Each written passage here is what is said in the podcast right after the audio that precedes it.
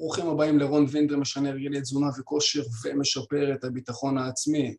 היום אני רוצה לארח אדם מיוחד ששמו בישראל הוא נועה מנור, פסיכולוג ספורט, אבל רגע לפני, אם אתה רוצה לקבל ממני, אתה הצופה רוצה לקבל ממני 11 סודות לחיטוב לך, שאסור לך לפספס, גש בתחתית העמוד, זה יופיע לך שם. נועם, צהריים חממים שיהיה לנו. אהלן, מה העניינים? בונים בניינים, מה שלומך? בסדר גמור. אז בוא, בוא תן לנו באמת קצת רקע עליך, מי אתה, איך הגעת לתחום, מה אתה עושה היום? אחלה. אז אה, קודם כל שלום לכל הצופים, אני נועה מנור, אני בוגר תואר שני בפסיכולוגיה של הספורט והאימון הגופני, בוגר תואר ראשון במדעי ההתנהגות במגמת פסיכולוגיה, ואני באמת מאז בעצם אפריל 2016 אני מאמן כושר ורציתי גם לקחת את התחום לא רק ל... רציתי להרחיב את הידע שלי לא רק בפיזיולוגיה, אנטומיה, שיטות אימון וכדומה, אלא גם אה, להבין יותר בנפש של האדם, כי אין ספק שהם הולכים ביחד, וככל שיותר העמקתי בלימודים ויותר התקדמתי, ככה הבנתי כמה ההיבט הפסיכולוגי סלש מנטלי, זו אותה מילה, כמה היא לא פחות חשובה מההיבט הפיזיולוגי, אם לא יותר. זה כבר נתון לפרשנות, אני הולך אפילו לכיוון היותר, והרבה ספורטאים אה, מאוד מאוד מצליחים יסכימו איתי לדעתי בנושא הזה, וזהו, אז היום אני עוזב את תפקידי כמאמן כושר לאט לאט, ויותר נכנס לתחום הפסיכולוגי של הספורט כפסיכולוג לספורטאים, אבל לא רק לספורטאים, בעצם לכל מי שדורש תפקוד גבוה תחת לחץ, שזה יכול להיות מנהלים, מוזיקאים, רקדנים, שחקנים, חיילים, שוטרים וכדומה, שבעצם המטרה היא לקבל את ההחלטה הנכונה תחת לחץ, כי סביבה של לחץ זו סביבה שקל לקבל בה החלטות לא נכונות ובכך לטעות. לפעמים אלה טעויות נסבלות שאוקיי אפשר לתקן, לפעמים זה יכול לעלות ביוקר. אז זה בעצם התפקיד שלי באופן כללי מאוד. אה, בסדר גמור. אה, נועם, תראה, אנחנו, כל החברה הישראלית היא תחת לחץ. הכל היום זה, אתה יודע, עבודה, לימודים, לחזור, לעשות, אתה יודע, אנחנו במרוץ של העכברים. ואיך אתה יכול להוריד את הלחץ אם אני בא אליך? איזה או. כלים פרקטיים, איזה שיטות? או, אז קודם כל, לפני שאנחנו נכנסים לשיטות וכלים, אנחנו כל הזמן, קודם כל, בואו נתחיל מזה שכל תהליך פסיכולוגי מתחיל בהעלאת תהליכים פנימיים למודעות. מה זה אומר? אילו רגשות, אילו מחשבות ואילו תחושות עולות לך תחת תנאים מסוימים. קודם כל בוא נהיה מודעים מה קורה לך, כי הרבה פעמים אנחנו פועלים בצורה אוטומטית, אנחנו לא שמים לב לדפוסי הפעולה שלנו, שאגב הם בדרך כלל מאוד מאוד, נקרא לזה עקביים, אנחנו הרבה פעמים, הרבה פעמים נפעל באותה הדרך בהינתן אותה סיטואציה או סיטואציות שונות, ולכן אנחנו קודם כל צריכים להעלות למודעות את, את אותם דברים שעוברים עלינו כבן אדם. לאחר שנבין מה הדברים ונעלה מודעות, פתאום אני שם לב, רגע, למה אני חושב ככה וככה? למה אני מרגיש ככה וככה? בוא ננסה להבין למה, מה, מה מביא אותך לזה. הרבה פעמים זה צולל למקומות מאוד עמוקים, בדרך כלל זה מוביל לאיזושהי... אה, כלומר, כל מיני אירועים בעבר יצרו כל מיני דפוסי חשיבה שהם בדרך כלל נקראים, שהם נקראים דיספונקציונליים והם בדרך כלל לא משרתים, ההפך מפונקציונלי, כמו אימון פונקציונלי שהמטרה שלו זה לשפר תפקוד בשטח, ביום יום, אז, יש, אז גם דפוסי החשיבה שלנו יכולים להיות פונקציונליים או דיספונקציונליים. קודם כל עולים, מביאים למודעות מה קורה, מבינים למה זה קורה, ואז בהתאם לבעיה הספציפית של כל אחד, מתאימים שיטה, את השיטה הנכונה, את הטכניקה. אם זה שינוי הדיבור העצמי, כלומר התוכן שאיתו אנחנו מתנהלים עם עצמנו, הדיאלוג הפנימי הזה, נכון שלפעמים אני אומר לעצמי, בא לי עכשיו ללכת למקרר לקחת משהו לאכול, זה דיבור עצמי, אני מכווין את עצמי מה אני רוצה לעשות. אני יכול באופן יזום ומודע לשלוט בדיבור העצמי שלי ובכך להשפיע על ההתנהגות ועל הרגשות שלנו. אז זה ככה מאוד על קצה המזלג. איך אני יכול אבל לחזק יותר את המודעות העצמית והערכה העצמית שלי? אז קודם כל צריך איש מקצוע שיעזור לך לשאול את עצמך את השאלות הנכונות.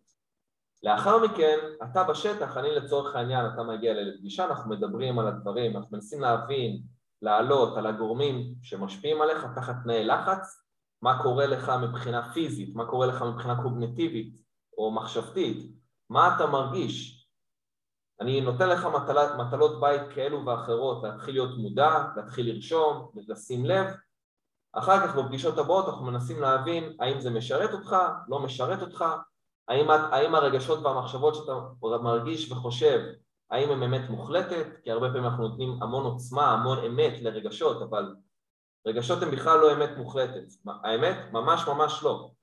ו...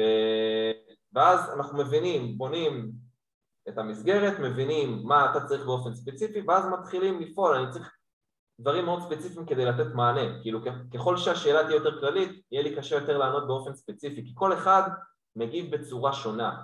כלומר, יש כמובן אה, תגובות שמאפיינות את כל בני האדם מעצם היותם בני אדם, אבל אז כשזה יורד לאינדיבידואל זה מאוד מאוד משתנה פר בן אדם. יש אנשים שהתגובות הפיז... הפיזיולוגיות מאוד חזקות, דופק מאוד גבוה, רעידות בידיים, הזעה, שזה בעיקר ממה שהם סובלים. יש כאלה שיותר סובלים מההיבט התפיסתי, קוגנטיבי, מחשבות מאוד מאוד שליליות ודיבור עצמי שהוא שלילי, אתה גרוע, אתה אפס, מה אתה עושה, זה לא בשבילך, תפרוש, אה, ודיבור מהסוג הזה, כן? כל מיני דיבור שהוא מאוד מוריד, נקרא לזה, זה נקרא דיבור עצמי שלילי. אז זה באמת תלוי בבן אדם באופן מאוד ספציפי, אבל הרבה פעמים, הרבה פעמים החבילה תכלול תרגול של נשימות. נשימות זה אחד הכלים היעילים ביותר לוויסות חרדה, לוויסות לחץ, כי נשימות מרגיעות את הפיזיולוגיה, ובגלל שהפיזיולוגיה קשורה לנפש, לפסיכולוגיה, אז ברגע ששניהם עולים, אז זה עובד הפוך, גם שניהם יורדים. ברגע שאני יודע להסביר נשימה, אני יודע גם לשלוט על המחשבות ועל הרגשות שלי. זה סופר מעניין, סופר מרתק. איך אני יכול להכניס את הנשימה, בוא נגיד אם, יש, אם אני עושה פעולה מסוימת, איך אה, יש לך איזה דוגמה להביא לי שאני יכול להסדיר נשימה תוך כדי, מקרה ספציפי שאתה מכיר מהקליניקה? כן, אתה יודע מה, בוא נלך על תחום של ביצועים, אבל לא בספורט. אמנם אני פסיכולוג ספורט, אבל אני פסיכולוג ספורט וביצועים, כלומר אני עובד, כמו שאמרתי, אני חושב בהתחלה, עם מגוון רחב של אוכלוסיות, כדי, כדי לעזור להם לשפר את התפקוד שלהם תחת לחץ. עכשיו בגלל שאתה בחור ואני בחור, בוא ניקח נושא שמדבר על בחורים, עולם הדייטים. מצוין. אוקיי? עולם הדייטים. גם רווק. אתה גם רווק, אז אולי אתה תוכל לקחת כמה טיפים לחיים האישיים שלך. כן, למה לא? אה, אז לפני, למשל, לפני שאנחנו מגיעים לדייט, בסופו של יום יש אנשים שמגיבים יותר בלחץ ויש אנשים שמגיבים פחות בלחץ, זה תלוי בביטחון העצמי שלך. הביטחון העצמי, בטח אתה יודע, כי אתה עובד על שיפור ביטחון עצמי לאנשים, מורכב מהצלחות עבר, בעיקר מהצלחות העבר שלי. כלומר, אם חוויתי מספר דייטים וברובם היו לי הצלחות, אגב, זה גם מאוד משנה איך אתה מגדיר הצלחה. יש מישהו שהגדיר הצלחה, אני לא רוצה להיות בוטה, אבל אם הוא עושה סקס בדייט הראשון, ויש מי שהגדיר הצלחה אם הייתה לי שיחה טובה, אז זה גם תלוי מהי ההגדרה להצלחה, שחשוב מאוד להגדיר מראש בשבילך. מה אני מגדיר כהצלחה מהערב? שיחה טובה, נשיקה, סקס דייט ראשון, אה, לא יודע, כל אחד צריך להגדיר לעצמו, כן?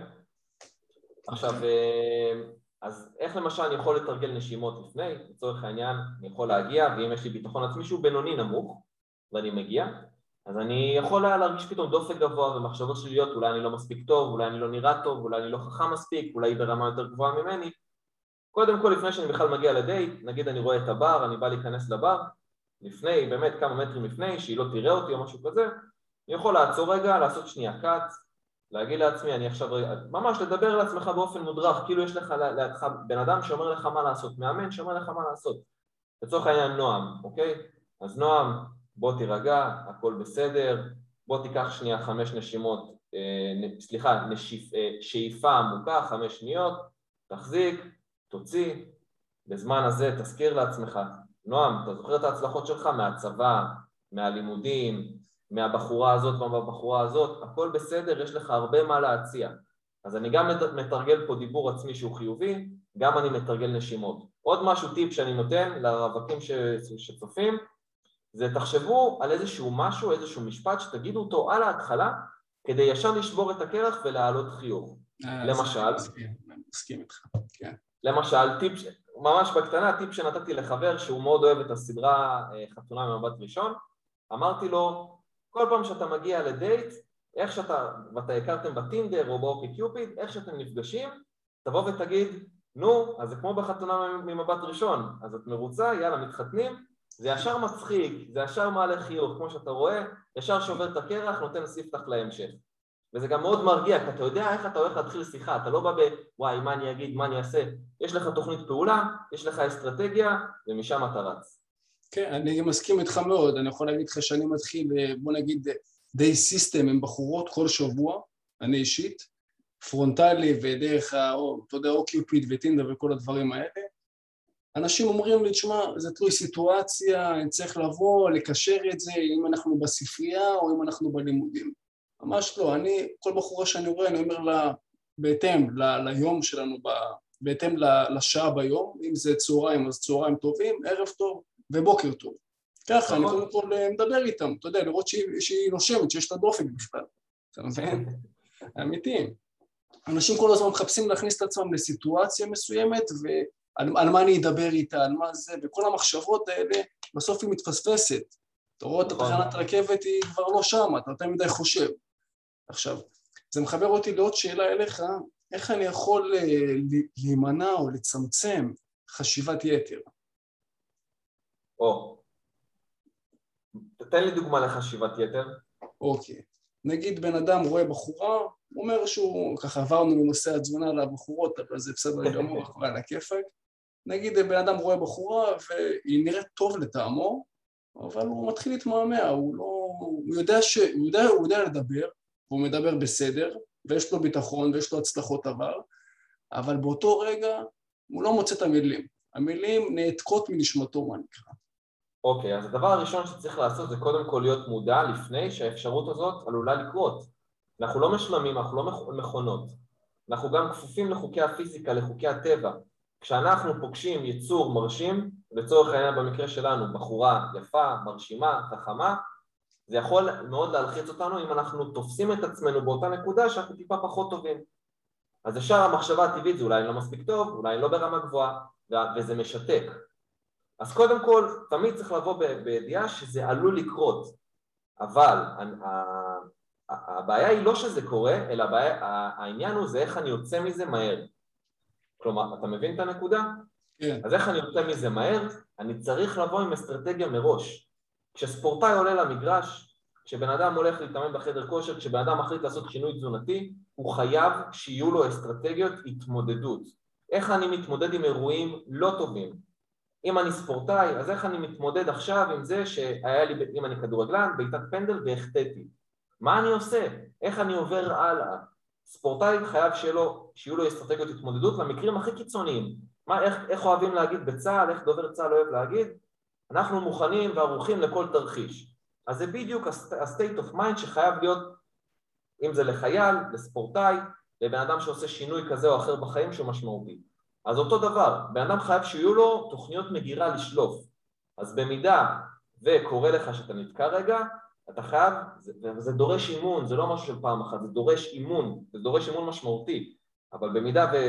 והבן אדם קיבל תוכנית אימונים מנטלית ועבר אימון מנטלי כמו שצריך, אז הוא יודע ישר להחזיר את המחשבות לכאן ועכשיו ולהגיד לעצמו לצורך העניין, נועם, נועם תתאפס, ת, ת, פשוט תגיד משהו, לא משנה מה, העיקר תחיה חזרה את השיחה. כמובן שזה ככה מאוד על קצה המזלג, אבל אנחנו צריכים שהמוח שלנו ידע להציל אותנו ברגע האמת, וזה דורש אימון. ולמשל היחידות המיוחדות בצה"ל, תסכים איתי, שלא בוחרים אותם על מי הכי מהיר, מי הכי שרירי או מי הכי עושה, אה, הכי מרים הכי הרבה בסקווט. כן. בוחרים את מי שיודע להתמודד עם קושי ולא לוותר. מי שיש לו אופי, חד משמעית. בדיוק, או בשפה המקצועית חוסן מנטלי. אני, אם אנחנו עוד פעם חוזרים לעניין של הבחורה, אני בגישה קודם כל תיגש אליה. בואו נתחיל מהדברים הכי פשוטים, כן? עזוב לדבר, עזוב מה להגיד, קודם כל תשים את עצמך פיזית לידה. אחרי זה זה כבר יתגלגל העניין, אתה מסכים? אז אני רוצה לתת טיפ על זה. תראה, בסופו של יום אנחנו לא רוצים לבוא, אנחנו רוצים לבוא עם תסריט מסוים, כדי שבמידה ואין לי כבר על מה לדבר בצורה טבעית, אני אדע לשלוף משהו מלאכותי, העיקר להחיות את השיחה. אז אה, בן אדם, תראה, זה גם תלוי מה הניסיון של הבן אדם, בן אדם עם אפס ניסיון, באמת, אז רק שיעמוד ליד ולא ידבר, אין בעיה, צריך לבנות את ההצלחות בצורה מאוד מאוד איטית והדרגתית, הצלחות, השיטה, וזה בכל דבר בחיים, לא רק עם בחורות, זה גם בספורט, זה גם בבניית מסת שריר, זה גם בשינוי הליכים בתזונה. ליצור הצלחות קטנות לאורך הדרך, מטרות קטנות, כל פעם עוד קצת, עוד קילו וחצי למשקל, אה, פעם הבאה אני רק, אני רק אומר למישהי שלום ברחוב, אחר כך אני אולי שואל, עוצר גם לשאול מה השעה וגם אם היא מכירה משהו טעים לאכול, כל, סתם אני זורק דוגמאות, רק בשביל שצריך להבין שזה חייב להיות מדורג, אי אפשר, אני לא בעד לשלוח בן אדם להפיל אותו למים ותתמודד, זה יכול, זה יכול מאוד לעבוד לאנשים מסוימים וזה יכול ליצור חרדות אדירות לאנשים אחרים, לכן זה מאוד משחק tricky ולכן מה שיעבוד באמת לרוב המוחלט של האנשים זה הצלחה על גבי הצלחה על גבי הצלחה על גבי הצלחה. ולא רק הצלחות קטנות לאורך הדרך אלא גם להראות לו שחור על גבי לבן במחברת הנה תראה בתאריך הזה והזה אם זה למשל באימוני כושר כשאני מדבר עם מאמני כושר. אז בתאריך הזה והזה עשית 20 קילו בסקווט. תראה איך עלית עם הזמן, היום חודש וחצי אחרי אתה כבר עושה 60, סתם אני אומר. תגיד לי אתה שלא התקדמת ועם עובדות שחור על גבי לבן אי אפשר להתווכח והבן אדם פתאום נופל לו האסימון והוא מבין שיש לו יכולות והוא כבר רוצה מטרות יותר גבוהות, והוא מאמין שהוא יכול. זה גלגל שמניע את עצמו. הוא יכול גם להניע את עצמו הפוך, לכיוון שלילי או לכיוון חיובי, תלוי מי המנטור, סלש פסיכולוג, סלש מאמן, ותלוי איך הוא, איך הוא בונה את זה ומה הגישה.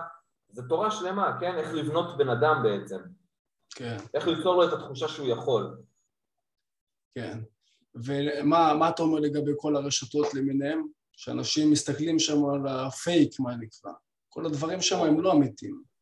או, אם יש מקום שהוא לא אמיתי, והוא מזויף והוא פייק של החיים, ותכף אני אתן דוגמה שאני גם מדבר עליה בהרצאות, אני מעביר הרצאות למאמני כושר, אני מלמד אותם איך אפשר ליצור התמדה באימונים אישיים על ידי מרכיבים פסיכולוגיים, כי בסוף עומד מולך בן אדם, ולא מכונה, אתה חייב להבין בפסיכולוגיה.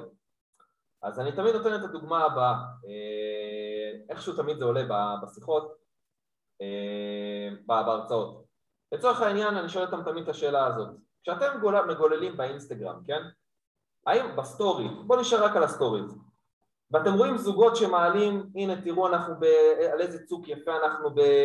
בהודו או באיטליה, או תראו איזה ים יפה במיקונוס, ותראו איזה טבעת הוא קנה לי, ותראו איזה, איזה פיקניק הוא עשה לי פה על החוף במכמורת, וכדומה וכדומה, נכון? מישהו אי פעם ראה משהו שלילי? אף פעם. אף אחד לא מראה את הפיצוץ שהיה עשר דקות קודם, או את זה ששבוע כמעט נפרדנו והלכנו לטיפול זוגי. אנחנו מראים רק את הטוב. עכשיו, בשום סיטואציה ובשום מסגרת אין רק טוב. לא בזוגיות, לא בלימודים, לא בספורט, לא באימונים, לא בשינוי הרגלים, בשום דבר אין רק טוב. יכולות להיות מגמות, אבל תמיד יהיו ירידות.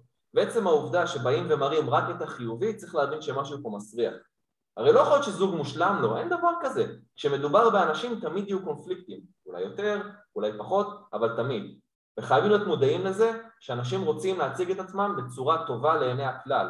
יש תיאוריה בפסיכולוגיה שהיא די מבוססת, שהיא נקראת אה, בעברית תיאוריית הצגת העצמי, או באנגלית Self-Presentation Theory.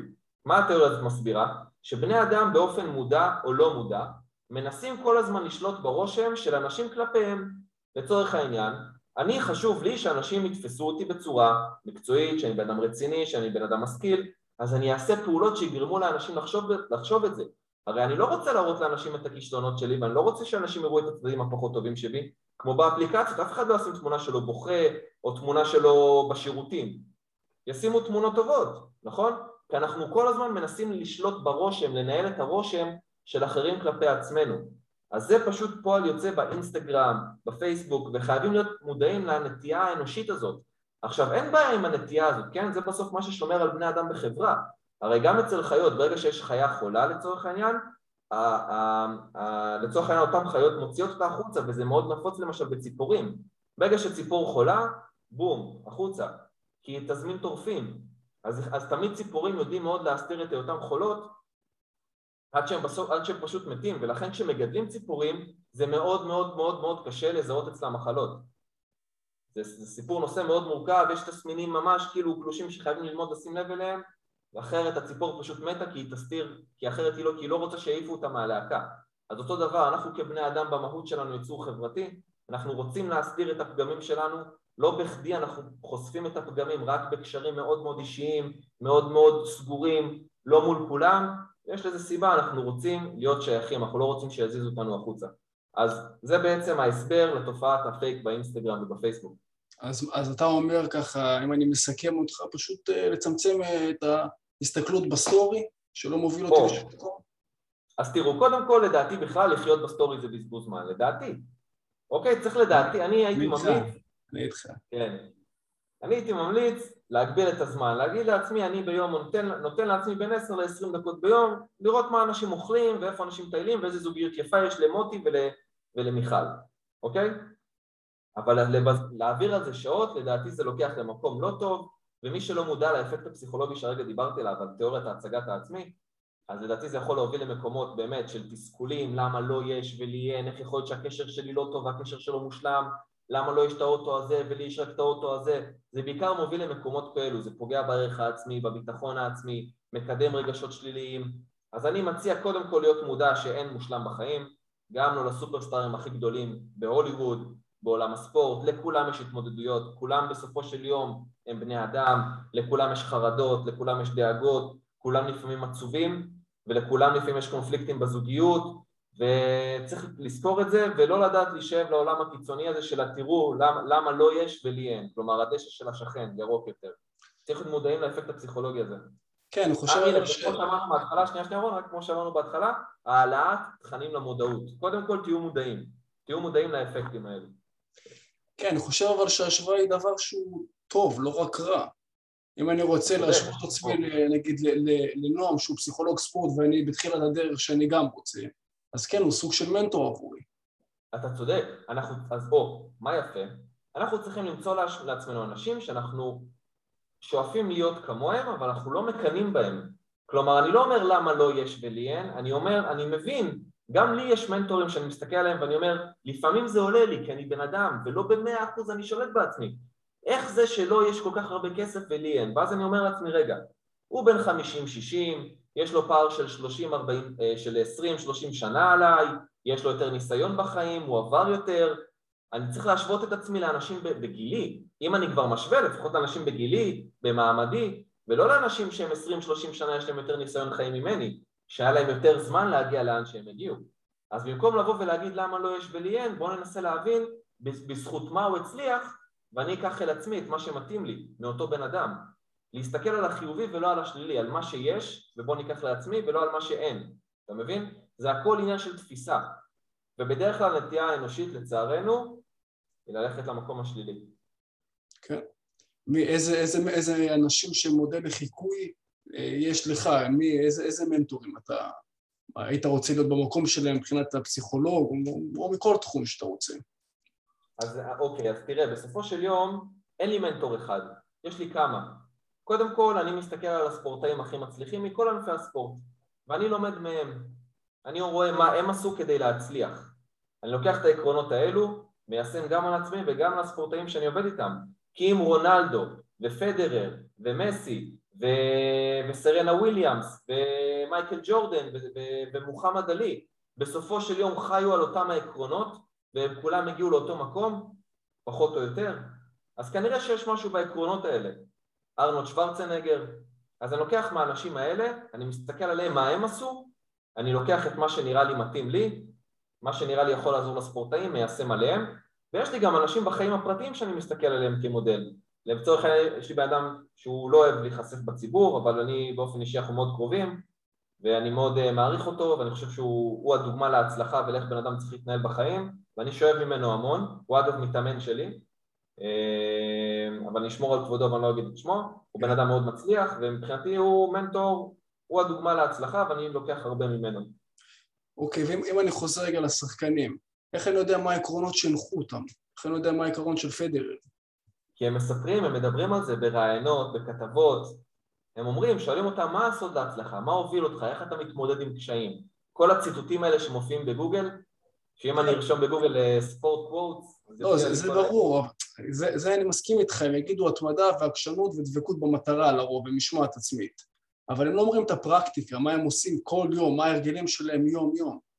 לא, אני חושב שאם אתה תרשום למשל, אה, אני אגיד בעברית, אבל לצורך העניין לרשום את זה באנגלית, איך, מהי רוטינת האימונים של רונלדו, מהי רוטינת הפסיכולוגיה של רונלדו, איך רונלדו מסתכל על החיים, אז הכל מפורט באינטרנט, מראיונות איתם, הם מספרים בדיוק מה הם עושים.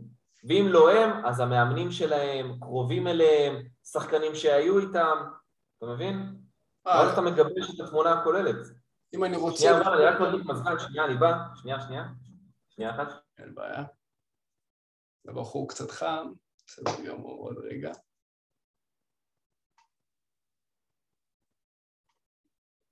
בכל אופן, אם הגעתם עד עכשיו, יש לכם פה למטה את ה-11 סודות לטיפים לחיטוב, שאסור לך לפספס. זה מה שהוביל אותי לעשרה אחוז שומן, יעזור לך. בדיוק כמו שנועם אמר, לכל אחד יש רוטינה. אני מפרט את הרוטינה שלי בדף הזה. דף, כל הדברים שם מסודרים, אחד אחרי השני, והנה נועם חזר. כן, דבר אליי נועם, הבאתי לצופים קצת איזה משהו ממני. איפה כן, היינו? איפה היינו? אה, היינו לגבי, התחלת לספר משהו על הרוטינה של, של רונלדו? לצורך העניין רונלדו, כן, שהוא בעיניי, עוד פעם, יש המון ספורטאים אדירים וכל אחד יש לו את הסיפור האישי שלו. פשוט רונלדו מבחינתי הוא אחד הספורטאים המובילים, כאילו מבחינת, לא רק ביכולות אתלטיות, שזה בכלל נושא בפני עצמו, על היכולות המנטליות שלו, העבר שממנו הוא מגיע, מבחינתי הוא צריך להיות מודל לחיקוי להרבה מאוד אנשים.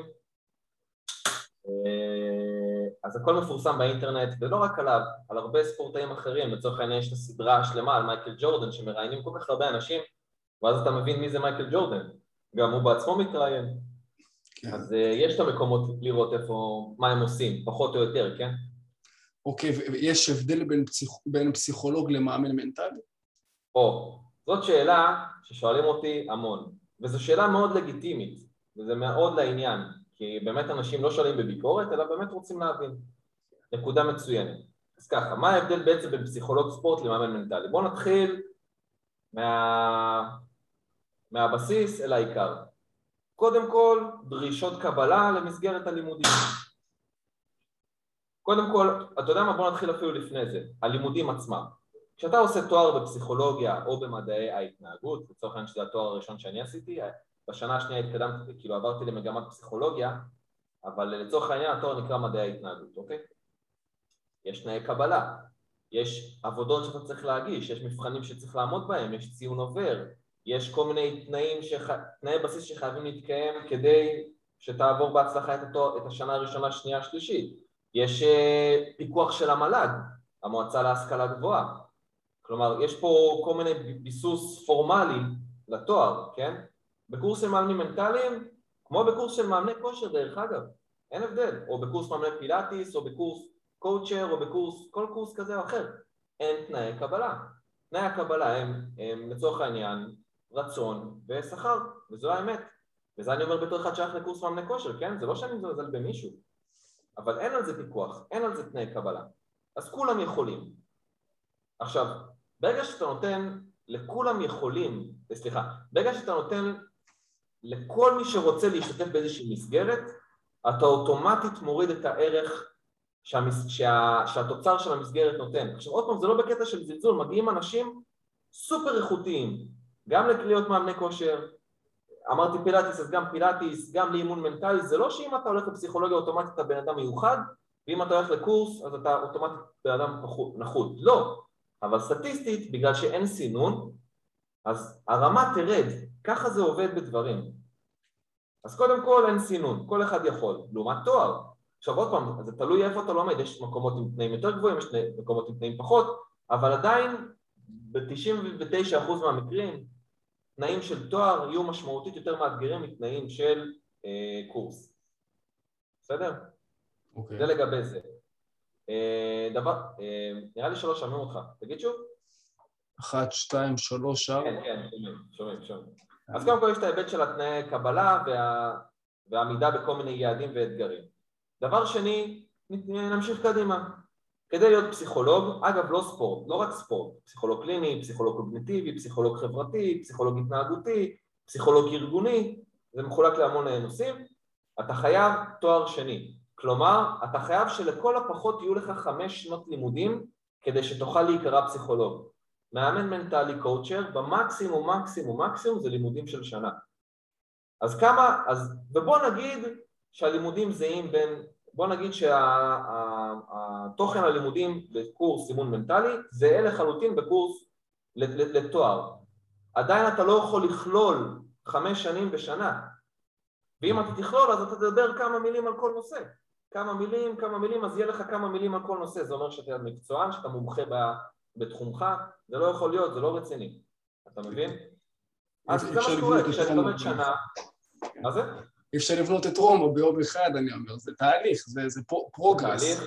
עכשיו, בשביל עוד פעם, בשביל עוד פסיכולוג, אתה צריך להיות חמש שנים, חמש שנים ללמוד באקדמיה, מבחנים בלי סוף, לצורך העניין אני עשיתי שישה קורסים בסטטיסטיקה, לא שאני איזה תותח בסטטיסטיקה, את חלקם עברתי ככה בזה, אוקיי? אני לא איזה גאון, אבל עדיין אתה צריך ללמוד סטטיסטיקה, שישה קורסים, וזה עוד החלק, וכאילו, ויש כמובן עוד הרבה דברים אחרים, זה לא רק הסטטיסטיקה, אבל... אז גם ברמת הלימוד, בעומק שאתה לומד, בדרישות, יש פערים של שמיים וארץ מקורס אימון מנטלי. כן. בתור סטודנט לתזונה, כן. סליחה, רק באמת במילה, כן. תחשוב, אה, תחשוב רון, סטודנט לתזונה, נכון? כן.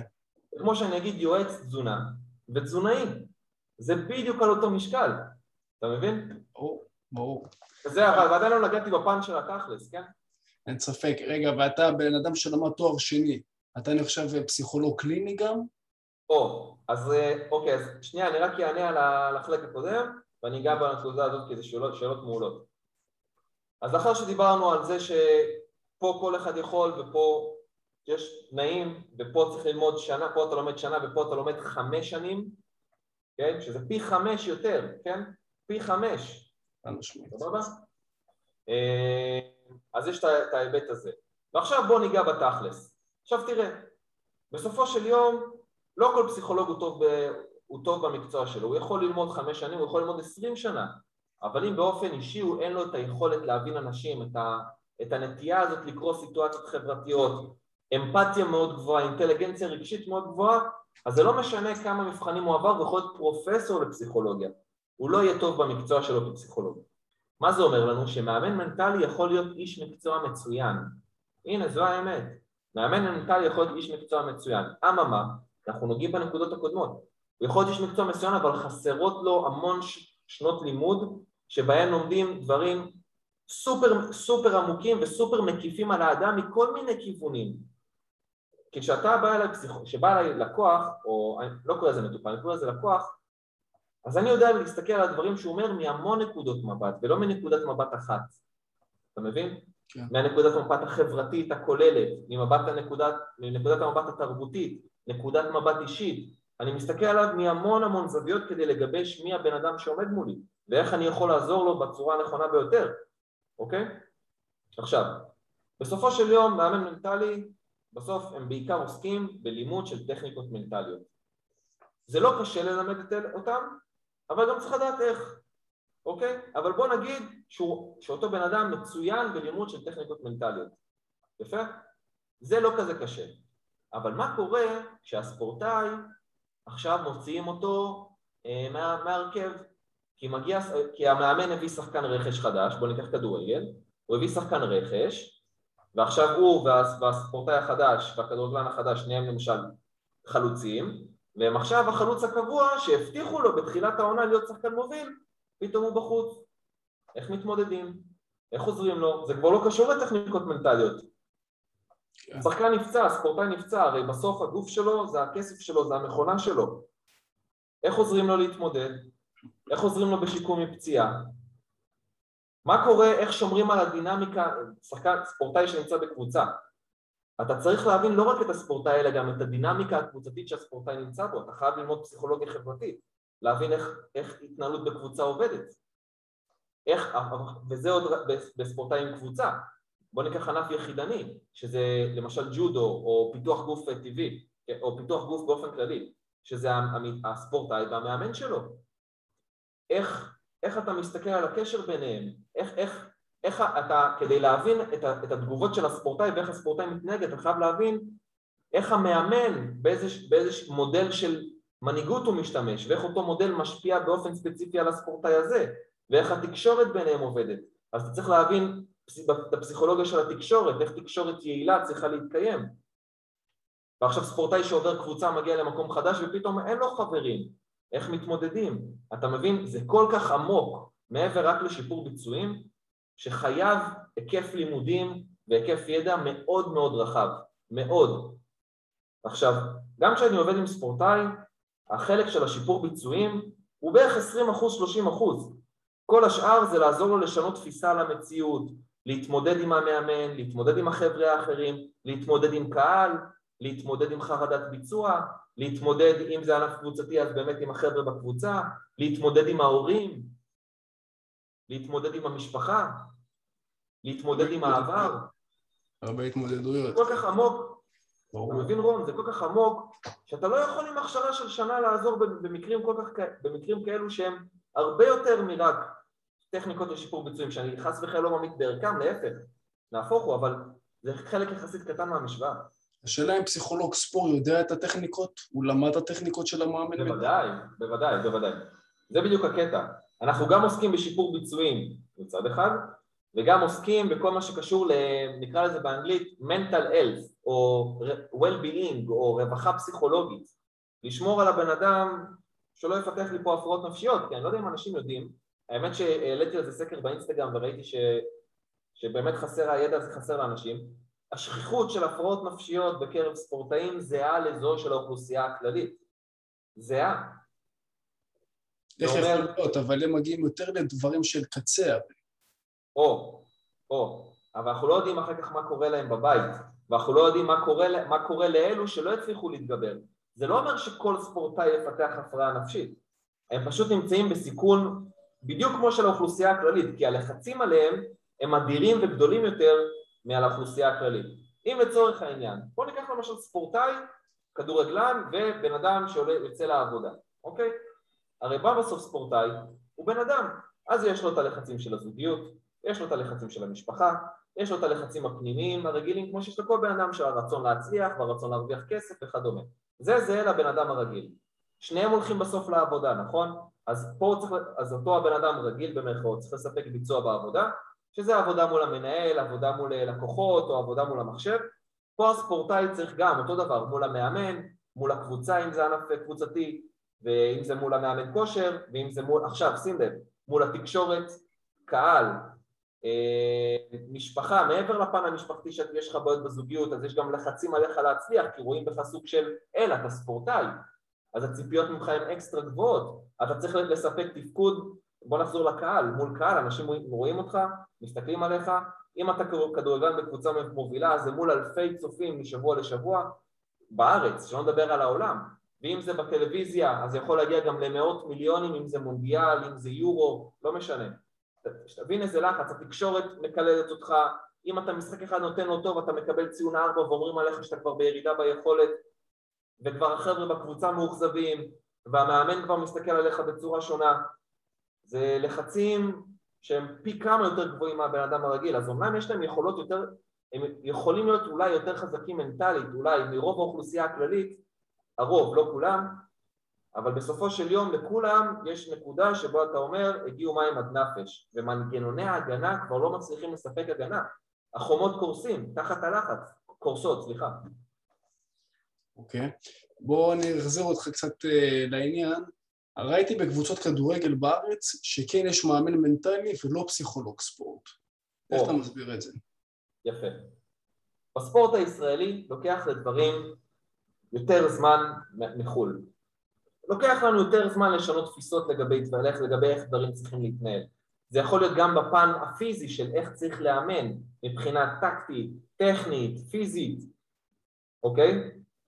ובטח שמגיע האחרון הפן המנטלי. עכשיו אנחנו יודעים שבחו"ל מאוד נפוץ להשיג פסיכולוג ספורט בקבוצה או בענף, אם זה ספורט יחידני או אם זה ספורט קבוצתי. הרבה יותר נפוץ. סתם בשביל, רק בשביל הפרוטוקול, בשביל הסטטיסטיקה. הצבא האמריקאי זה הארגון הכי גדול שמעסיק פסיכולוגים של הספורט. מבינים שם עוד מלפני עשרות שנים את הצורך, ואני חושב שאין שם קבוצה מובילה ב-NBA או ב-NFL או ב-NHL, בליגת ההוקי ובליגות אחרות, בענפי ספורט אחרים, שאין דבר כזה שאין פסיכולוג ספורט שעובד עם הקבוצה, או עם, הספורט, או עם הספורטאים באופן אישי, כאילו. בארץ לוקח תמיד יותר זמן, ככה זה עובד, זו התרבות שלנו פה. אבל עם הזמן הדור הצעיר היום הרבה יותר מבין את המודעות ואת החשיבות. עכשיו אני אגיד משהו יותר מזה, עד לפני שלוש שנים פלוס מינוס לא הייתה הכשרה של פסיכולוג ספורט בארץ, אני המחזור השני, מי שרצה להיות פסיכולוג ספורט היה צריך לטוס לאנגליה, לסקוטלנד, לאוסטרליה, קנדה, ארצות הברית ולעשות שם תואר בפסיכולוגיה של הספורט. אז גם זה לא היה נפוץ, אתה מבין? אז יותר השתרש הסיפור של המאמן מנטלי דבר נוסף שמאפיין את התרבות הישראלית, לא רק את התרבות הישראלית, אבל קצת, אבל בעיקר את התרבות הישראלית, זה האגו הגברי. אני אלך לפסיכולוג, אני אלך למאמן מנטלי, למה שאני אלך לפסיכולוג? אין, מה, זה אומר שאני מופיע, יש לי הפרעה נפשית, מה, אני משוגע? אתה מבין? זה בעיקר עניין של סטיגמות, עניין של אגו גברי, ועל זה אנחנו צריכים לעבוד לשנות, אה, לשנות את התפיסה הזאת. אז עם הזמן, כן, זה הולך ומשתנה, וכן, יותר מבינים את החשיבות ויש יותר פתיחות, שגם לגברים יש רגשות, וגם גברים עצובים, וגם גברים רוצים להרגיש נאהבים, וגם גברים יש להם את הבעיות שלהם כגברים, ולא רק לנשים יש את הבעיות שלהם כנשים. אז עם הזמן זה עובר שינוי, זה פשוט לוקח זמן. אבל לאט לאט הדורות הבאים, אגב, אני גם לא מאשים את המאמנים בזה, זה, זה גם די אשמת המקומות ההכשרה, שלא מסבירים להם גם את ההבדל. חבר'ה, אתם עובדים עם פסיכולוגים של הספורט, לא עם מאמנים מנטליים. אני חושב שלא מדברים איתם על זה בהכשרות. אז ביום מן הימים, במידה ויצא לי לעסוק באותן הכשרות פורמליות, וינגייט וכדומה, אני תמיד אדבר על זה. חבר'ה, אנחנו עובדים עם אנשי מקצוע מוסמכים, רציניים, שלמדו הרבה שנים, וזה פסיכולוגים של הספורט. ואני גם אסביר להם את החשיבות למה, כמו שדיברתי איתך. ואז הם יגיעו לקבוצות והם יבינו, אוקיי, יש לי בעיה בקבוצה, אני רוצה להכין את הקבוצה בצורה יותר טובה לעונה הבאה, מה אני אקח? אה, נועם דיבר איתי בזה, אני אלך על פסיכולוג ספורט. זה גם הרבה קשור לזה. איך אתה הכרת את התחום הזה? וואו, אני לא אשכח את זה. שנה שנייה של התואר הראשון, קורס פסיכולוגיה חברתית, מגולל באינטרנט, השיעור לא עניין אותי. אומר את האמת. אמרתי, אני כבר אלמד את זה למבחן. עובר בגוגל, לא יודע איך, תאמין, אני אפילו לא זוכר, פתאום אני רואה תואר חדש בישראל, הפסיכולוגיה של הספורט. באותו רגע כל העולם קפא, היה חושך על כל העולם, נפתחה עליי הילה מלמעלה, הופיעו מלאכים, היה את המוזיקת, המוזיקת מלאכים הזאת, ומסורת הייעוד שלי בחיים. כן, ככה נחשפתי. וואלה. ואתה אומר שאתה מחזור שני של הפסיכולוגיה, ממש אה, חדש. יש עוד מחזור אחד לפניי, כן. ועכשיו מחזור שלישי שלך. איפה לומדים את זה? אוקיי, אז אני למדתי במכללה למינהל, אוקיי. בראשון לציון, אה, תואר שני בפסיכולוגיה של הספורט והאימון הגופני. אני גם רוצה תכף לגעת בענף האימון הגופני, לא רק ספורט, כי זה שתי דברים שונים, ממש בכמה מילים, חשוב שאנשים יכירו. אה, אז אני באופן אישי למדתי במכללה למינהל, אבל יש את זה גם בבינתחומי. בבינתחומי זה במסגרת תואר שני בפסיכולוגיה חברתית עם התמחות בפסיכולוגיה של הספורט. כי פסיכולוגיה חברתית ופסיכולוגיית ספורט וגם פסיכולוגיה ארגונית, אגב, זה תחומים מאוד מאוד משיקים, מאוד מאוד מאוד. ארגונית. אה, חברתית וספורט זה ממש הולך ביחד. אז אה, לצורך העניין מי שרוצה ללמוד את זה לפחות בארץ, זה או בבינתחומי או במכלל למינהל, כנראה שיפתחו את זה בעוד מקומות כי הדרישה היא עצומה, אנשים מבינים את החשיבות, מבינים את היוקרה, מבינים מאוד גם נמשכים לתחום, גם פסיכולוגיה, גם ספורט, מאוד מושך את העין, זה מאוד סקסי, אני מאמין שייפתח בעוד מקומות. כן. השכר, אם קצת צוללים, זה אותו שכר כמו פסיכולוג קליני, זאת אומרת האליטה שלו? אז אה, באמת קודם שאלת האם זה פסיכולוג קליני וזה. אז בתכלס האמת היא לא, אנחנו לא פסיכולוגים קליניים. אז מה בעצם השאלה היא מה מבדיל בין פסיכולוג ספורט לפסיכולוג קליני? התשובה היא שההכשרה של פסיכולוגים, פסיכולוגים קליניים היא יותר עמוקה. כן, זו האמת. יותר עמוקה משלנו. כי הם עובדים עם הפרעות נפשיות. אנחנו לא מוכשרים לטפל בבן אדם שיש לו הפרעה נפשית מוגדרת, אם זה דיכאון קליני, הפרעת חרדה כזו או אחרת, והפרעות גם יותר קשות, כן? אז אנחנו לא עוסקים בזה. לצורך העניין מגיע לספורטאי עם הפרעה נפשית, הוא עובר הלאה לקליני. תחשוב על זה כמו על פיזיותרפיסט ורופא מנתח. הפיזיותרפיסט יכול לגעת עד נקודה מסוימת, אבל מנקודה מסוימת הוא אומר, אני כבר אין לי מה לטפל, אני כבר לא יכול לעזור, זה כבר עובר לשלב הבא. אתה מבין? כן. אז אפשר להקביל את זה לזה. ופסיכולוגים קליניים יש להם באמת הכשרה יותר קשה, זו האמת, והם עוברים מסלול מאוד מאוד מפרך, זה כמעט זהה לרפואה, ממש ממש קשה. אה, אני באופן אישי לא רציתי ללכת לעולם של ההפרעות הנפשיות, אז זה פחות עניין אותי, עניין אותי השיפור ביצועים ומניעה של הפרעות נפשיות מלהתפתח, כי הטיפול הכי טוב הוא קודם כל מניעה. כן, זה גם מתחבר לעניין של התזונה. אנחנו נאכל כל יום טוב, אנחנו לא נגיע למצב של מחלות, ובאמת היה לנו שיעור שהראו שיש 13 סוגי סרטן שיכולים להתפתח כתוצאה מהשמנה, ואנשים לא יודעים את זה. בוודאי. כן. כמו שאמרנו, אתה זוכר, אמרנו בהתחלה, העלאה למודעות. בדיוק. כל תהליך של שינוי דורש קודם כל העלאה למודעות. כן, ואתה בתור פסיכולוג ספורט, אתה רשאי לרשום תרופות, מרשמים, או שזה או. מחוץ לתחום? אז התשובה היא חד משמעית לא. אה, אני, אני אגיד את האמת, שאני לא סגור אם פסיכולוג בכלל יכול לרשום, אני חושב שרק רופא יכול לרשום. אולי פסיכולוג יכול להמליץ, אבל מי שיכול לרשום תרופות, ואני כמעט בטוח בזה, אבל אני מוכן לקבל את זה שאני טועה, אבל אני כמעט בטוח, זה רק פסיכיאטר, שבתכלס פסיכיאטר זה רופא של נפש, זה רופא של בריאות הנפש, כלומר. כן. זה רופאים שיוצאים להתמחות בפסיכיאטריה, אה, במסלול רפואה והכל.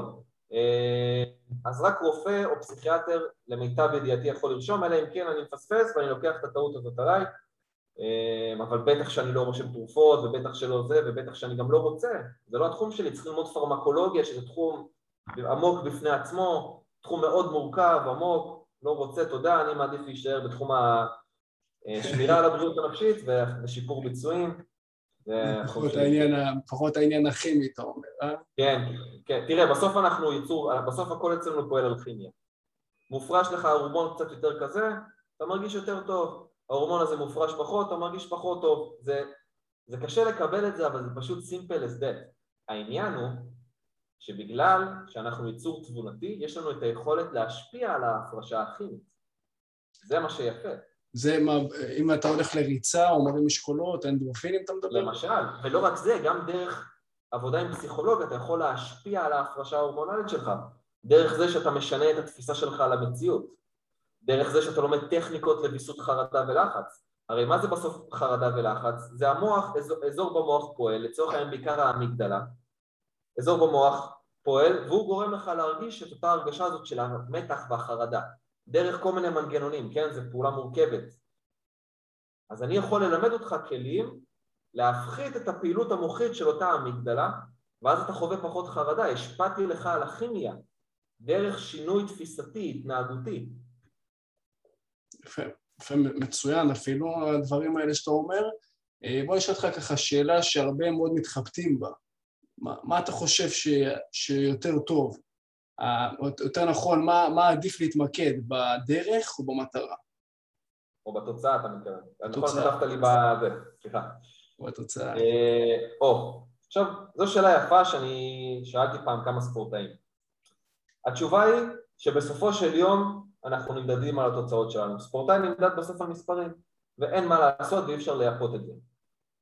בסוף אתה נמדד על תוצאה.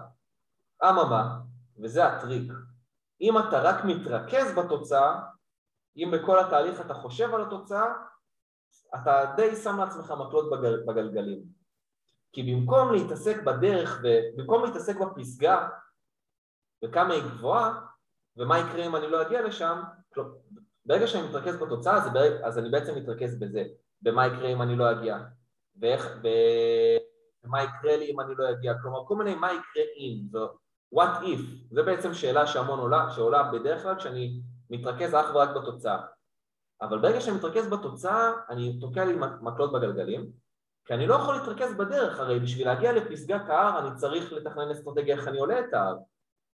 אז המאמצים שלי צריכים ללכת לשם, לא לפסגה, אלא אוקיי, אני יודע שאני רוצה להגיע לפסגה, אבל כדי להגיע לפסגה צריך לעבור תחנות. נגיד אני רוצה לטוס לחו"ל, הנה טסתי לפריז, אני לא פשוט החלטתי שאני טס לפריז, והופ, הופעתי בפריז, נכון?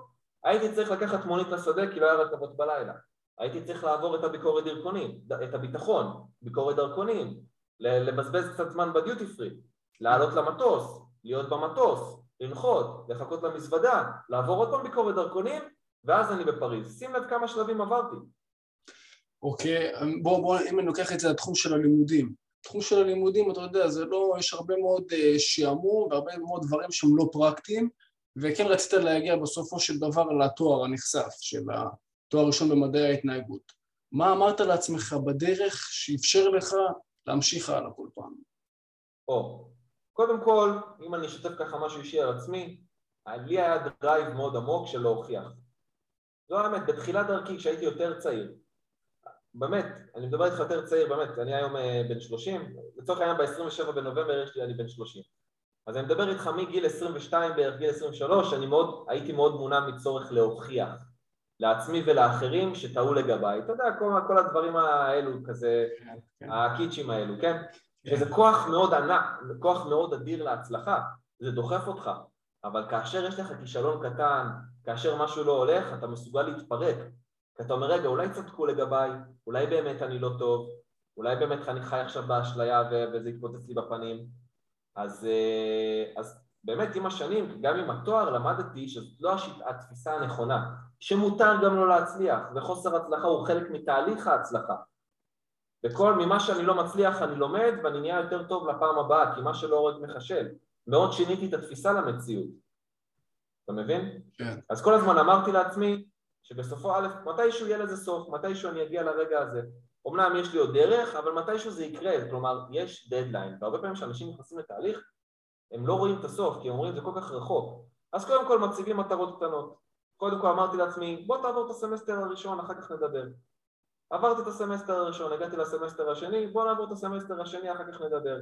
כל פעם מטרות קטנות, כי כשאני מסתכל על הסוף, אתה בתור תזונאי לעתיד, יגיע אליך אה, בן אדם, והוא צריך לרדת 20 קילו. אבל אתה עכשיו אומר לבן אדם צריך לרדת 20-30 קילו, הבן אדם הולך הביתה, נגמר, מה זה, איפה אני, איפה 20 קילו? כן. אז קודם כל עובדים איתו, בוא תרד 2 קילו ונדבר, ירדת 2, מעולה, בוא תרד עוד, עוד אחד, עוד חצי ועוד אחד ועוד חצי ועוד אחד, פתאום הבן אדם ירד כבר 10, וואלה, עשיתי כבר 50% מהעבודה. גם פיתחתי מסוגלות, אמונה שלי ביכולת, גם אני רואה שאני יכול, אני רואה שזה אפשרי, זה לא כמו שחשבתי שזה משימה בלתי אפשרית, והנה כבר עברתי 50 אחוז, אז מה זה עוד 50 אחוז? אתה מבין? זה המון עניין פסיכולוגי, וכל הזמן להזכיר לה, קודם כל, כל הזמן מטרות קטנות, מטרות קטנות, מטרות קטנות, ולזכור לעצמך שבסופו של, של יום יהיה לזה דדליין, ואתה צריך גם להזכיר לעצמך מה תרוויח כשתגיע למטרה. אני ארוויח יוקרה, יעריכו אותי, אני אעריך את עצמי, אני, הביטחון שלי יעלה. אתה מבין? אז זה לא להתעלם לגמרי מהתוצאה, גם כספורטאי, זה לא להתעלם לגמרי מהפסקה, לא מעניין אותי להצליח, ברור שמעניין אותי להצליח, אני רוצה להצליח, כי אם אני אצליח אני אזכה באלף, בית, גימל, דלת, ה', אבל אם אני רק אתרכז בזה, אני לא אהיה עסוק בלפתח אסטרטגיות התמודדות, כי בדרך לאליפות אני צריך לנצח את הקבוצה הזאת ואת הקבוצה הזאת ולא להפסיד פה ולקחת נקודות שם, בזה אני צריך להתרכז משבוע לשבוע. וכמובן לפעמים להזכיר לעצמי גם מה אני ארוויח אם, אם אני אגיע לטופ, אבל אני מגיע לטופ דרך מטרות קטנות וכל הזמן אסטרטגיות התמודדות, כל הזמן, כל הזמן, כל הזמן, כל הזמן, הנה בסוף הגעתי למעלה, אתה רואה? התחלתי פה, ולא שמת לב ואני כבר פה. מטרות קטנות, כן. איך, איך אתה מכניס בעצמך את הרצון לפעול, את העניין של המוטיבציה כל יום? מה אתה עושה כדי להגביר מוטיבציה בך, בנועם, כל יום? זה תלוי, זה תלוי באיזה תחום. תראה, אה, אני אענה, אני, אוקיי, אני אענה לזה. מה שאנשים צריכים ללמוד על המושג מוטיבציה, שהוא מושג מאוד מאוד tricky. אנשים חושבים שמוטיבציה זה איזשהו קו סטטי, שתמיד יש אותו. התשובה היא חד משמעית לא. בן אדם שבזוגיות, לא תמיד בא לו להיות בזוגיות. בן אדם שאוהב לאכול המבורגר, לא תמיד בא לו המבורגר. בן אדם שאוהב להתאמן, לא תמיד בא לו להתאמן. לא תמיד בא לנו לעשות את הדברים, שגם את הדברים שאנחנו אוהבים, לא תמיד בא לנו, אוקיי? והנה, אני, לא, זה לא בקטע של בוטות, אבל זאת המציאות. גם כגבר, לצורך העניין, יש את הסטריאוטיפ שגבר תמיד רוצה סקס, נגיד, נגיד יש את האמונה הזאת, זה לא נכון. זה לא נכון, אוקיי? יש אנשים שהם יותר רגישים, אה? רוצים את החום והאהבה והחמימות. אז לפעמים רוצים את זה, לפעמים רוצים קצת את זה יותר. אנחנו בסוף, שום דבר הוא לא סטטי, תמיד יש שינויים, אוקיי? אז אנחנו צריכים לנצל לטובתנו את הרגעים שיש לנו מוטיבציה, אוקיי? אבל זה החלק הקל. השאלה איך אני מתמודד עם חוסר במוטיבציה. אז קודם כל אני חוזר להתחלה, העלאה למודעות. מוטיבציה זה משהו שהוא משתנה כל הזמן. ואם הוא משתנה כל הזמן אני חייב להכיר את התנודות ואת התגובות של מוטיבציה. אז אם לפעמים מוטיבציה יורדת לי, קודם כל אני לא צריך להיבהל מזה, כי זה הרבה פעמים מבהיל, מה אני יותר לא רוצה, זהו נגמר לי הכוח?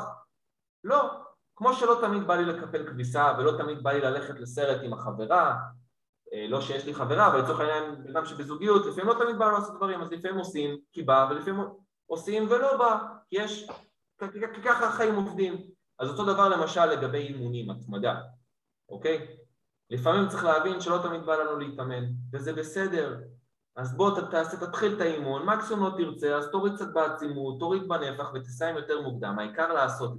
הכי גרוע זה לצאת מהרצף.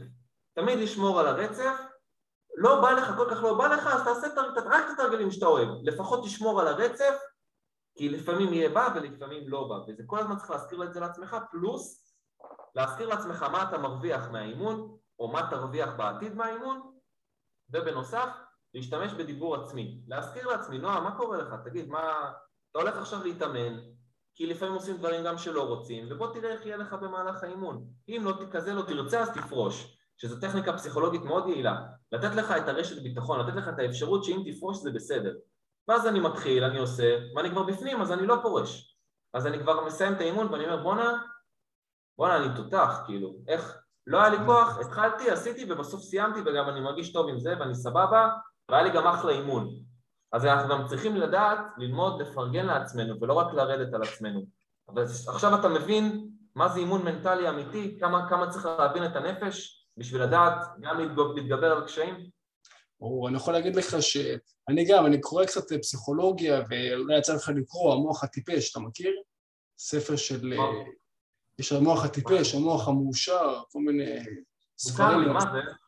על פסיכולוגיה. הוא מביא כל מיני מחקרים מאוד מעניינים, מאוד תאהב את התחום הזה, וחלק משם, אתה יודע, יש את הניסוי המאוד מוכר, שאתה שם את ה... לוקח עט ושם ככה, ברגע שאתה okay. שם את זה בין השיניים, אתה ישר מפריש כל מיני הורמונים ואנדרופינים למוח, וזה ישר okay. אתה בצורה ש...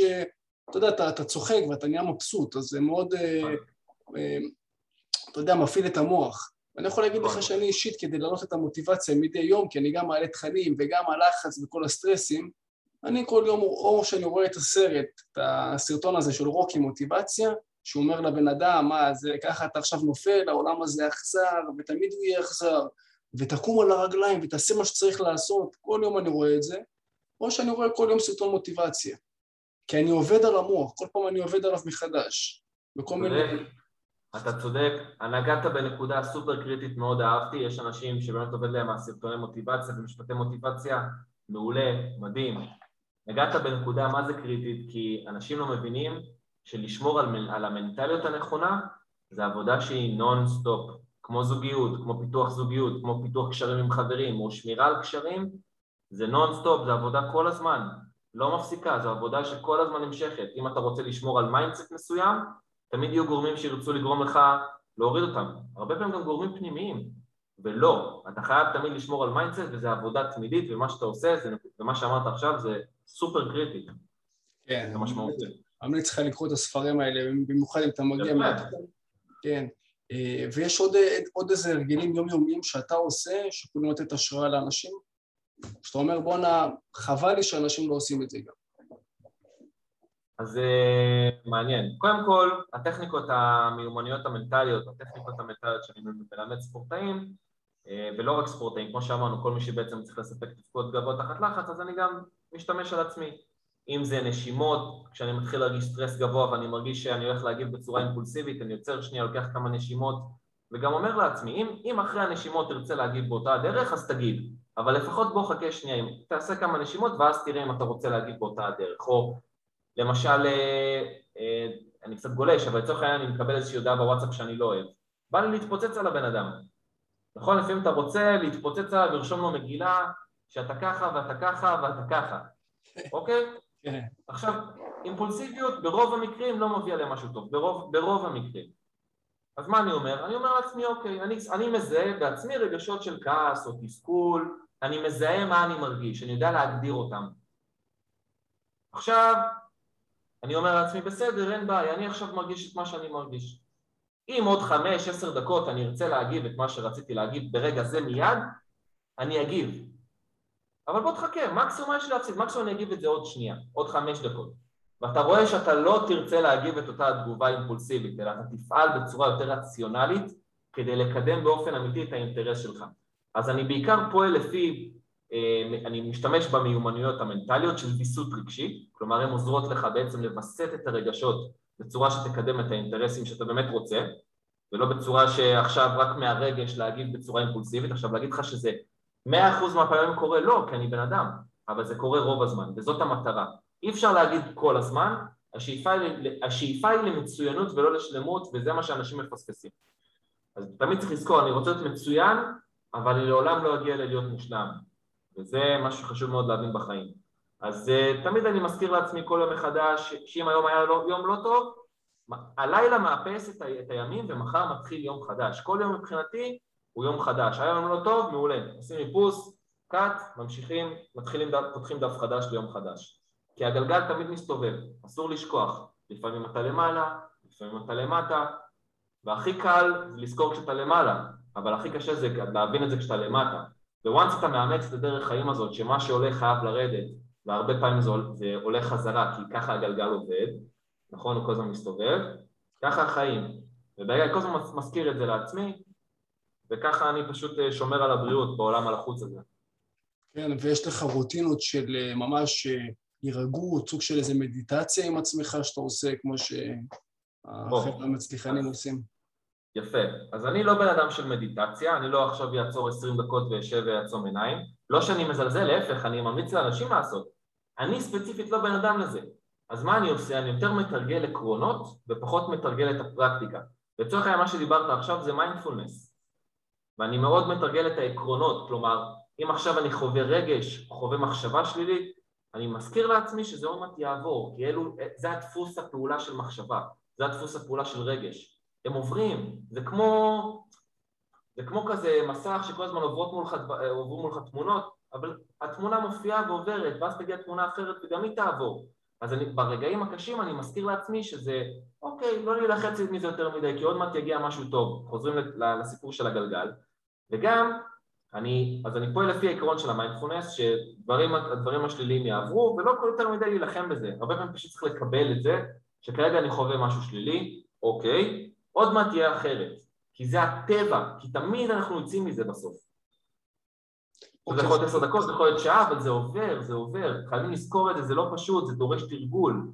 אז לא מדיטציה, שנייה שנייה בוא רק במילה, אז לא מדיטציה, אבל כן במקום להגיב באימפולסיבית אני עוצר שנייה, כמה נשימות, מזכיר לעצמי שאני יכול להגיב עוד עשר דקות אותה תגובה, רק בוא תחכה שנייה נועם, אני מדבר לעצמי מגוף שני, נועם חכה רגע, אל תעשה את זה, עדיף לך חכה רגע, אם תרצה עוד עשר דקות, מעולה, תעשה את זה. ואז אחרי עשר דקות אתה כבר לא מגיב ככה. כך, ככה הדברים עובדים. אז זה יותר טכניקות ויותר עקרונות ופחות אה, ממש איזושהי רוטינה מאוד מאוד ספציפית. אתה אומר שאתה בחיים לא עובד על אוטומט. כל פעם אתה בא ומסדיר את הנשימות שלך ואז אחרי זה פועל. אם אני אגיד לך שזה, שאני תמיד עושה את זה, אז אני אהיה שקרן. אז אני לא יכול להגיד את זה. אני אגיד לך שרוב הזמן אני עושה את זה. אבל אי אפשר כל הזמן, כי אל תשכח, בסוף אנחנו בני אדם. והשאיפה היא עוד פעם, לא להיות מושלמים, אלא להיות מצוינים, להבין שאנחנו גם טועים, ולהבין שאני יכול להיות פרופסור לפסיכולוגיה של הספורט, וגם אני אוכל להגיב באופן שהוא לא, שהוא לא באמת רציונלי, כי עדיין אני כפוף לחוקי האבולוציה של האדם, כמה שאני אהיה מיומן, אני אמנם אוכל לשלוט בעצמי ביותר סיטואציות, ביותר מקרים, אבל בסופו של יום אין מושלם, השאיפה היא למצוינות, השאיפה היא כל, כל פעם להשתפר קצת יותר, להיות הגרסה היותר טובה של עצמך, אבל להבין שיהיו טעויות במהלך הדרך. אתה יכול לצאת לחמשת אלפים דייטים, ועדיין בדייט חמשת אלפים ואחת תעשה טעות שלא עושים. זה עדיין יכול לקרות. אז מה, אז אני אהרוג את עצמי? לא, אני אלמד. לפעם הבאה. פעם אמרתי דייטים כי אנחנו שנינו גברים, אבל לצורך העניין זה יכול להיות כל דבר אחר. אתה מבין? כן. הכי חשוב זה לדעת לתקן ולהמשיך קדימה. אני הגישה שלי, כל מה שקורה, לא משנה מה, אומרים הכל לטובה, אני אומר, אני אומר מי זו טובה שהכל מגיע אליה, אבל אני אומר הכל לטובתי, לא משנה מה קורה לי, לא משנה איזה סיטואציה, גם אם אני הכי נכשל או הכי לא הולך, או לא, לא יוצא מה שאני רוצה שיצא, אני אומר הכל לטובתי, הכל בסדר. זה מה שמנחה אותי כל פעם לפעול הלאה ולהמשיך. זאת בדיוק הדרך, כי, כי תראה, בסוף בוא נסכים שבמציאות יש הרבה שיט. יש הרבה שיט בחיים. כן. אוקיי, זה מצב נתון, זאת עובדה. עכשיו, אני יכול להסתכל על אותה מציאות בשתי אופנים. אופן ראשון להתמסכן, להגיד למה החיים רעים אליי, למה אני ככה, למה אני ככה, למה אני ככה. זו אופציה אחת. האופציה השנייה זה להגיד, אוקיי, זה מה יש כרגע, זאת המציאות.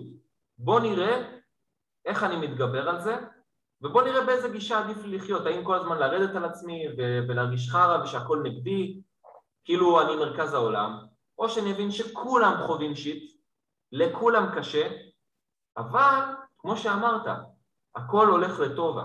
כלומר, כל סיטואציה שקורית, אני לומד ממנה כדי להיות הגרסה היותר טובה של עצמי. תמיד, תמיד, תמיד, תמיד, גם אם כרגע אתה לא רואה את זה, אחרי תקופה אתה פתאום מסתכל ואתה אומר, וואו, כאילו, כמה למדתי מזה. כן. ובאמת שאלה לסיום סיומת, כי באמת פודקאסט מטורף, מאוד נהנה איתך נועם, באמת אחלה, אחלה גבר אתה, בעל הכיפק. מה אתה עושה כשלא הולך לך? יצא לך משהו, לא הולך, אתה ממש עצוב, מרגיש תחושות, אה, אתה יודע, של עליבות, אה, ביזיון, עשית איזה משהו לא, לא, לא בשבילך. זאת אומרת, אה, אתה ממש לא, לא אוהב את הסיטואציה שאתה נמצא בה. איך אתה מרים את עצמך? קודם כל, זה דורש אימון איך להתמודד עם סיטואציות שכאלה, כן? כי התגובה הטבעית של האנשים בדרך כלל זה לרדת על עצמם, לקלל, להשפיל את עצמם, ממש, הם, הם קוברים לעצמם את הבור. קודם כל, אני לא מוריד את עצמי. אני אומר לעצמי, קודם כל קורה, בן אדם טועה, זה מעצם היותך בן אדם, הטבע שלנו זה לעשות טעויות. קודם כל טעיתי, אוקיי. כן, עשיתי טעות, כן, יצאתי לא בסדר. סבבה, קרה, את העבר אני לא יכול לשנות. בוא נראה איך אני משפיע על העתיד. כי מה שקרה, קרה. טעיתי ככה וככה, אני פשוט מסיק מסקנות, אני פועל בצורה מאוד, מאוד רציונלית, מאוד פרקטית. אני אומר, לצורך העניין, הייתי היום לא נחמד אל המתאמנת שלי. כן, אומר את האמת, הייתי לא נחמד, דיברתי יותר מדי באגרסיביות, הייתי פיקודי מדי, אני לא הייתי אמפתי מספיק. אחרי האימון, אני גם מרגיש את זה באותו רגע וגם אחרי האימון. אז אני אומר לעצמי, אוקיי, קודם כל, זה לא רק מי שאני, הרי אני גם יודע להיות אחרת, ואותה מתאמנת יודעת את זה. בפעם הבאה, כשאני ארגיש שזה עולה לי, אני אגיד לעצמי, נועם, שים לב, זה עולה לך. תצא החוצה, תעשה שתי נשימות, תלך רגע לשירותים, תירגע רגע, לא משנה, אבל אתה לא אוהב את ההרגשה הזאת, זה לא אתה, תהיה מודע לזה ותשתפר לאבא. פשוט ככה, גישה מבוססת פתרון, לא מבוססת רחמים עצמיים. זה נקרא חמלה עצמית, self-compassion, היכולת לחמול על עצמי. הרי שבסוף יבוא אליך בן אדם, יגיד לך, רע לי, קשה קשה לי, ההוא נפרד ממני, לא הולך לי בספורט, לא משנה. מה אתה תבוא ותגיד לו, לא נורא, יהיה בסדר, אתה, אתה תראה כמה הצלחות כן יש לך, אתה תהיה מאוד חמל, נכון? אממה, אנשים לא יודעים להיות חמלים על עצמם, מה שנקרא סנדלר הולך יחף. self compassion, היכולת לחמול על עצמנו, ולדעת להרגיע את עצמנו ולהגיד לא נורא, קרה, הכל בסדר, יהיה בסדר, גם לעצמנו, זו תכונה, זו יכולת, לא תכונה, סופר חשובה להצלחה בחיים. סופר חשובה, ואני מאוד ממליץ לפתח את היכולת הזאת, להבין שלכולם קשה, כולם עושים טעויות, זה הטבע האנושי. השאלה מה אני עושה עם זה מעכשיו, זאת השאלה היחידה. אז אם אני מבין ממך, קודם כל זה לעשות, ואז להפיק לקחים. אז לא, זה קודם כל להפנים. קודם כל אני מבין, משלים, עשיתי טעות. טעיתי. עכשיו בוא נראה מה עושים הלאה. קודם כל השלמה והפנמה של הסיטואציה, טעיתי. כן, גם לי מותר לטעות. ומה אני אומר לעצמי הרבה פעמים? אם רונלדו מחטיא פנדל ומסי מחטיא פנדל, גם לי מותר לעשות טעות. ברור, יפה, יפה. אוקיי? עכשיו רון, רק לפני סיום, אני פשוט מקודם אמרתי שאני אדבר על מה זה פעילות גופנית, מה זה אימון גופני, רק באמת בכמה מילים שהאנשים יבינו. הבמה שלך. העבודה כפסיכולוג ספורט היא בעצם 50% מהעבודה שלי, כל מה שדיברנו, עבודה עם ספורטאים, טכניקות מנטליות, שמירה על הבריאות הנפשית, איך מתמודדים עם יציאה מההרכב וכו' וכו' וכו'. זה 50% מהעבודה שלי. 50% האחרים של העבודה שלי זה בעצם קידום בריאות באוכלוסייה, דרך פעילות גופנית, דרך אימון גופני, מה שנקרא ללכת לחדר כושר, לרוץ בחוץ, אני מאוד מתעסק בגורמים הפסיכולוגיים שמונעים או עוזרים לאנשים להתמיד באימונים. הסטטיסטיקה מאוד גרועה, סתם ככה בכמה מילים, אחרי, שלוש, אחרי שלושה חודשים בערך 30% נושרים מחדר הכושר, אחרי חצי שנה בין 50 ל-60% ואחרי שנה בין 85 ל-89-90 אחוז נושרים. כלומר בסופו של יום בחדר הכושר מתוך 100 אנשים בשנה שורדים בין 15 ל-11 איש בממוצע, בסדר? זה יכול להיות יותר, יכול להיות פחות, תלוי חדר כושר, תלוי מדינה.